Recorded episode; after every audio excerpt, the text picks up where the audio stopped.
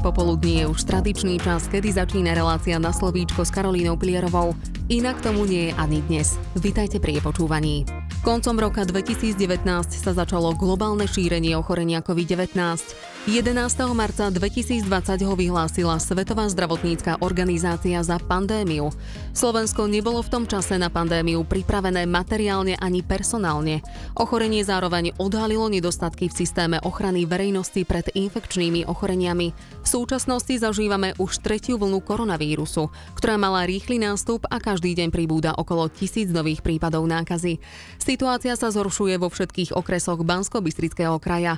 Oproti uplynulému týždňu vzrástol počet pozitívnych o 17 O tom, ako pandémia ovplyvnila prácu epidemiológov a hygienikov na Slovensku, v čom je doterajšie šírenie a vývoj ochorenia iný oproti iným infekčným ochoreniam a aké sú predpokladané ďalšie scenáre vývoja ochorenia koronavírusu na Slovensku. Aj o tom sa dnes budeme rozprávať s uznávanou lekárkou, epidemiologičkou, bývalou vedúcou odboru epidemiológie vtedajšej okresnej hygienickej stanice v Banskej Bystrici a krajskou odborníčkou pre epidemiológiu regionálneho úradu verejného zdravotníctva zdravotníctva v Banskej Bystrici, pani Máriou Avdičovou. Pani Avdičová, dobrý deň. Ďakujeme, že ste si našli čas a prijali ste naše pozvanie. Ďakujem pekne. Ja sa teším, že sa teda môžeme aj s ľuďmi podeliť o našich skúsenostiach z riešenia tohto mimoriadného e, výskytu infekčného ochorenia, akým je COVID-19 a teda aké pre nás pred, e, postavil rôzne úlohy, ktoré sme museli ad hoc riešiť. Vaše meno si asi každý v našom regióne spája práve s epidemiou epidemiológiou. Začníme ale od začiatku. Pani Avdičová, vy ste rodáčkou z Lopeja. Prezrate, ako ste sa ešte ako dievča vôbec dostali k štúdiu lekárstva. Čo vás k tomu viedlo a čo vás priviedlo práve k epidemiológii? No priznám sa, že pôvodne som e, chcela študovať matematiku a fyziku, lebo to, čo chce mladý človek študovať, je ovplyvnené tým, kto ho čo učí a my sme mali na túto oblasť výborných profesorov na gymnáziu v Brezne, ale neskôr ku koncu štúdiu sa mi predsa len žiadalo sa obrátiť nejako k nejakým iným humánnym vedám a tak som sa teda rozhodla pre štúdium medicíny. Neboli to nejaké mimoriadne dôvody, ale jednoducho preto, že sa mi zdalo, že tam by som mohla byť v budúcnosti budúcnosti veľmi užitočná. Vy ste sa počas rokov vašej praxe stali uznávanou epidemiologičkou. Predpokladám, že to obnášalo aj vaše pôsobenie, štúdium a následnú vedeckú prax v zahraničí. Tak e, ja som absolvovala lekárskú fakultu v Prahe na Karlovej univerzite, kde sme boli od začiatku vedení práve k tým preventívnym odborom, a epidemiológia je teda odbor, ktorý má takým vrcholným záujmom tohto odboru je predchádzať ochoreniam, pr- robiť teda prevenciu a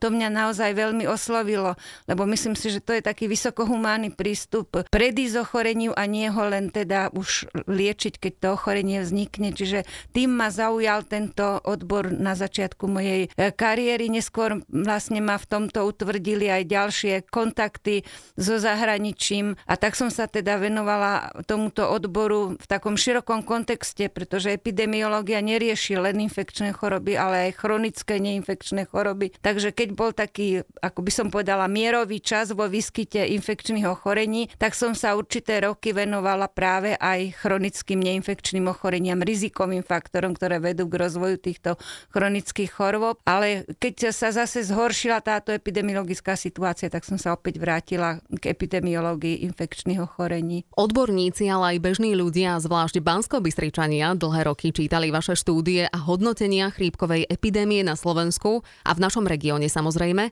A zrazu po tých desiatkách rokov prišla pandémia COVID-19.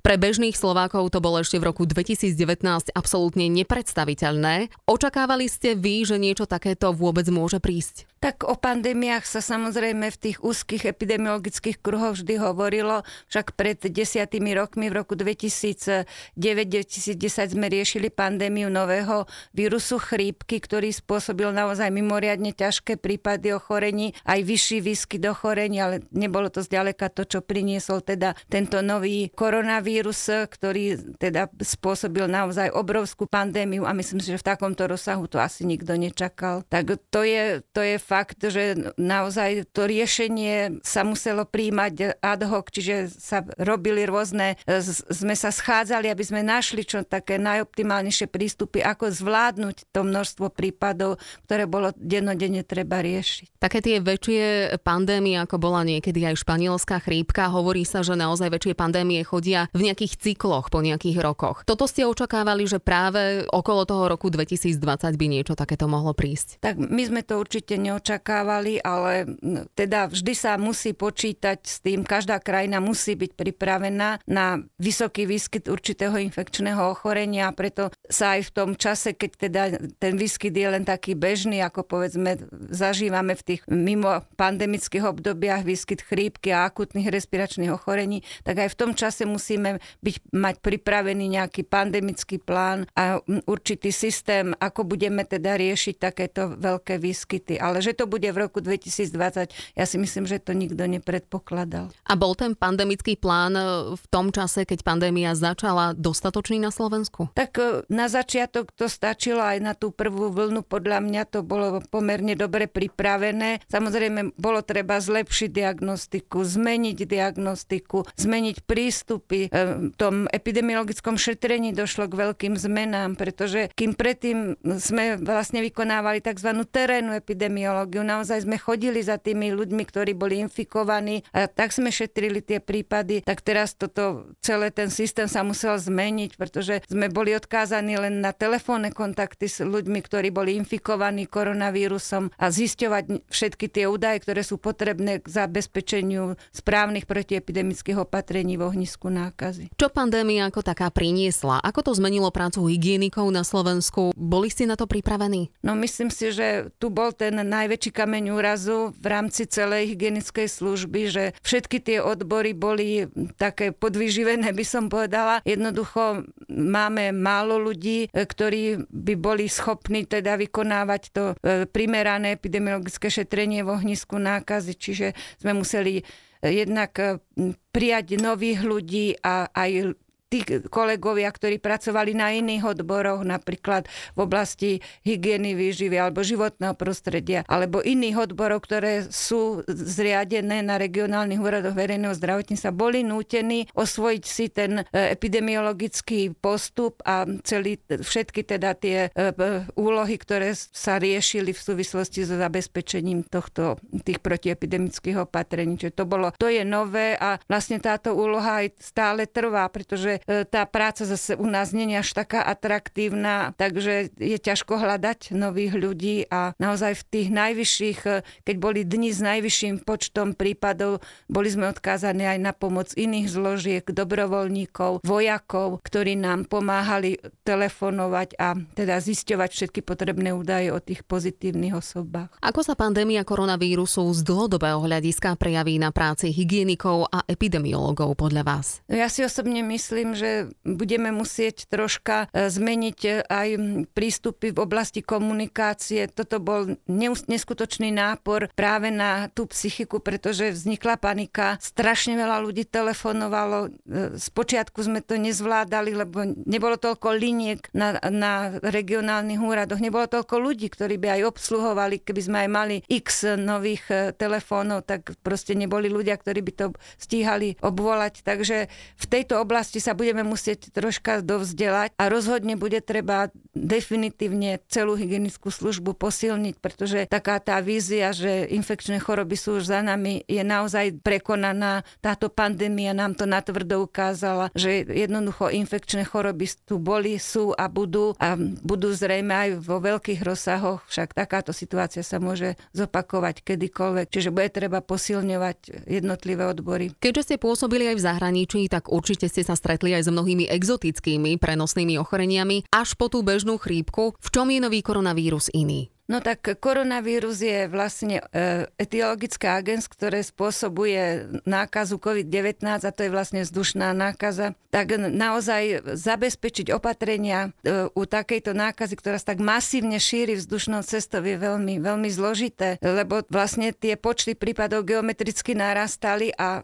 to je naozaj potom v tom teréne veľmi, veľmi ťažké, pretože obu, e, vlastne spracovať všetky tie informácie bolo naozaj namáhavé hlave. Takže v tomto bol ten, ten systém iný, pretože sme o tom, o tom ochorení vieme málo, stále sa o ňom niečo nové dozvedáme, vzdelávame sa, takže sa určité veci nemôžu použiť z tých tradičných metód. Čiže je iný prístup, napríklad inak e, sledujeme a monitorujeme výskyt chrípke podobných ochorení a iných akutných respiračných ochorení a úplne inak sme teraz monitorovali výskyt ochorenia COVID-19, kde sme zaviedli individuálne hlásenie a to boli 100 tisíce prípadov, ktoré boli treba teda naozaj spracovať. To není len to tzv trasovanie, že sme zisťovali, kto bol kedy s kým v kontakte a dávali sme ich do izolácia a karantény. Ale tam sme zisťovali aj dôležité epidemiologické a klinické údaje, aký, aký mal ten, to, aké malo to ochorenie priebeh, koľko dní sa ten človek musel liečiť.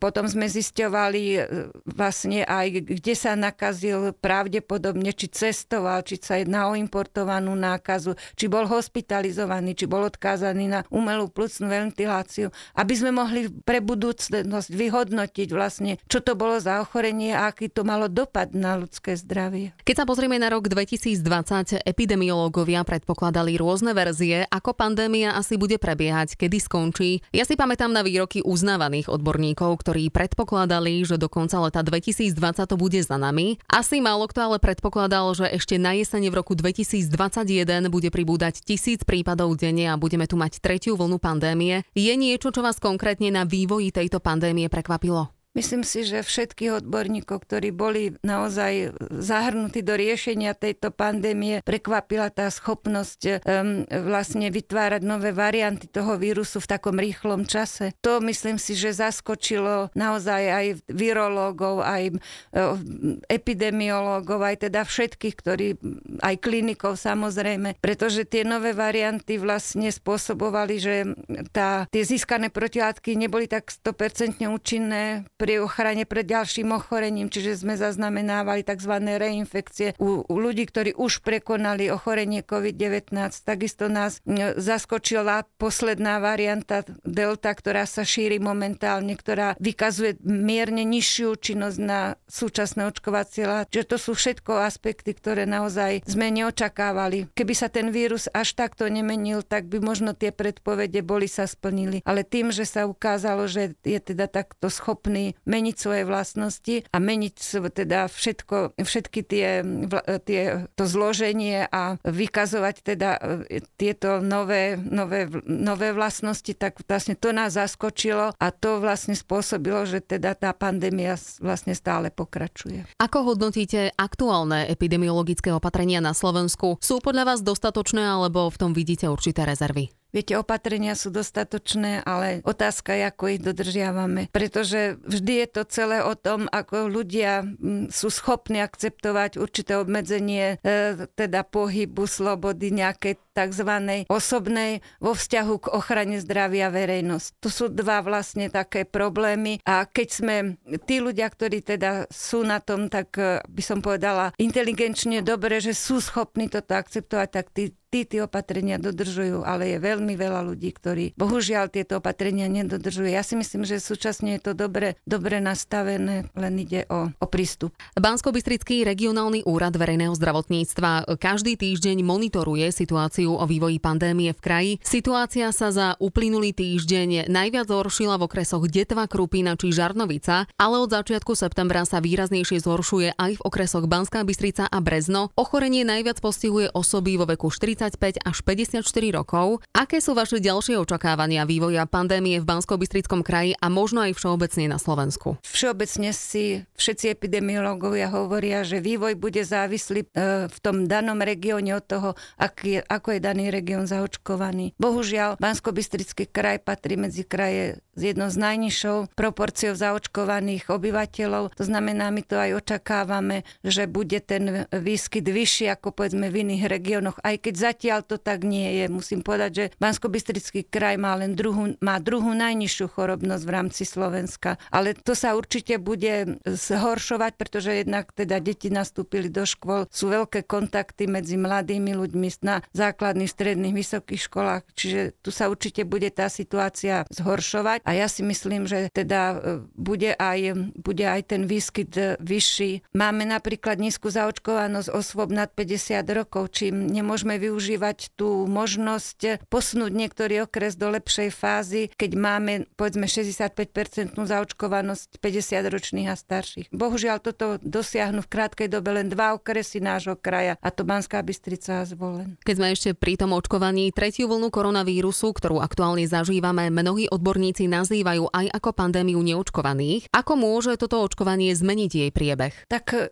my si myslíme, že vlastne to očkovanie jednak spomalí šírenie toho ochorenia a určite, keď sa aj teda vyskytnú ochorenia očkovaných, keď prelomí sa tá teda imunitná bariéra u tých očkovaných, tak tí, ktorí ochorejú, budú mať ľahšie priebehy a nebudú musieť byť hospitalizovaní a nebudú, teda nebudú ohrození na živote, tak ako sme to videli v predchádzajúcich fázach, keď očkovanie teda dostupné ešte nebolo. Čiže ja si osobne myslím, že očkovanie nám prinesie predsa len priaznivejší priebeh pandémie s nižším tým negatívnym dopadom na zdravie obyvateľstva. Už sme spomenuli, že vaše meno si mnohí spoja práve s informáciami o vývoji chrípkových epidémií a ďalších, ale zároveň aj s každoročnými výzvami na očkovanie proti chrípke. Treba povedať, že ani očkovanosť proti chrípke nedosahovala v minulosti tie úrovne, ktoré ste ako epidemiológovia považovali za ideálne. Myslíte si, že práve COVID-19, aj keď tu vidíme silnú vlnu odporu proti očkovaniu, zvýši do budúcnosti zodpovednosť najmä rizikových skupín aj pri iných očkovaniach? No, ukazuje sa, že asi áno, pretože v poslednej chrípkovej sezóne, e, ktorá prebiehala v roku 2021, sa už o 1,5% zvýšila zaočkovanosť. Není to nejaký veľký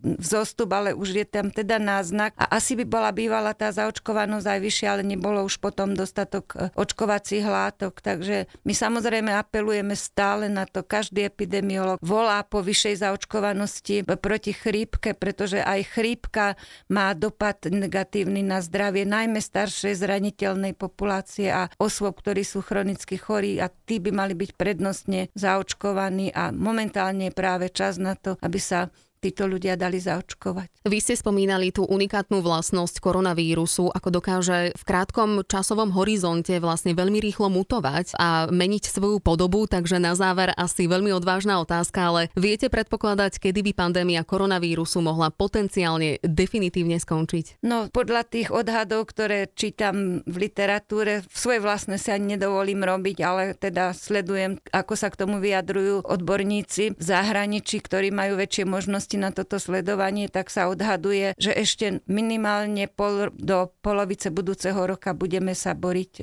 teda so zvýšeným výskytom ochorení COVID-19. Pani Avdičová, veľmi pekne vám v tejto chvíli ďakujem za rozhovor a za to, že ste našich poslucháčov a samozrejme aj mňa obohatili o tieto cenné informácie a že sme aj o vás sa mohli dozvedieť čosi viac. Želám vám samozrejme ešte všetko dobré. Ďakujem pekne a ja želám všetkým našim poslu- vašim aj našim poslucháčom, aby teda ich COVID obišiel išiel a aby teda túto pandémiu prežili v zdraví. Vám, milí poslucháči, ďakujem za pozornosť. Počuť sa budeme opäť o týždeň v rovnakom čase. Majte pekný deň.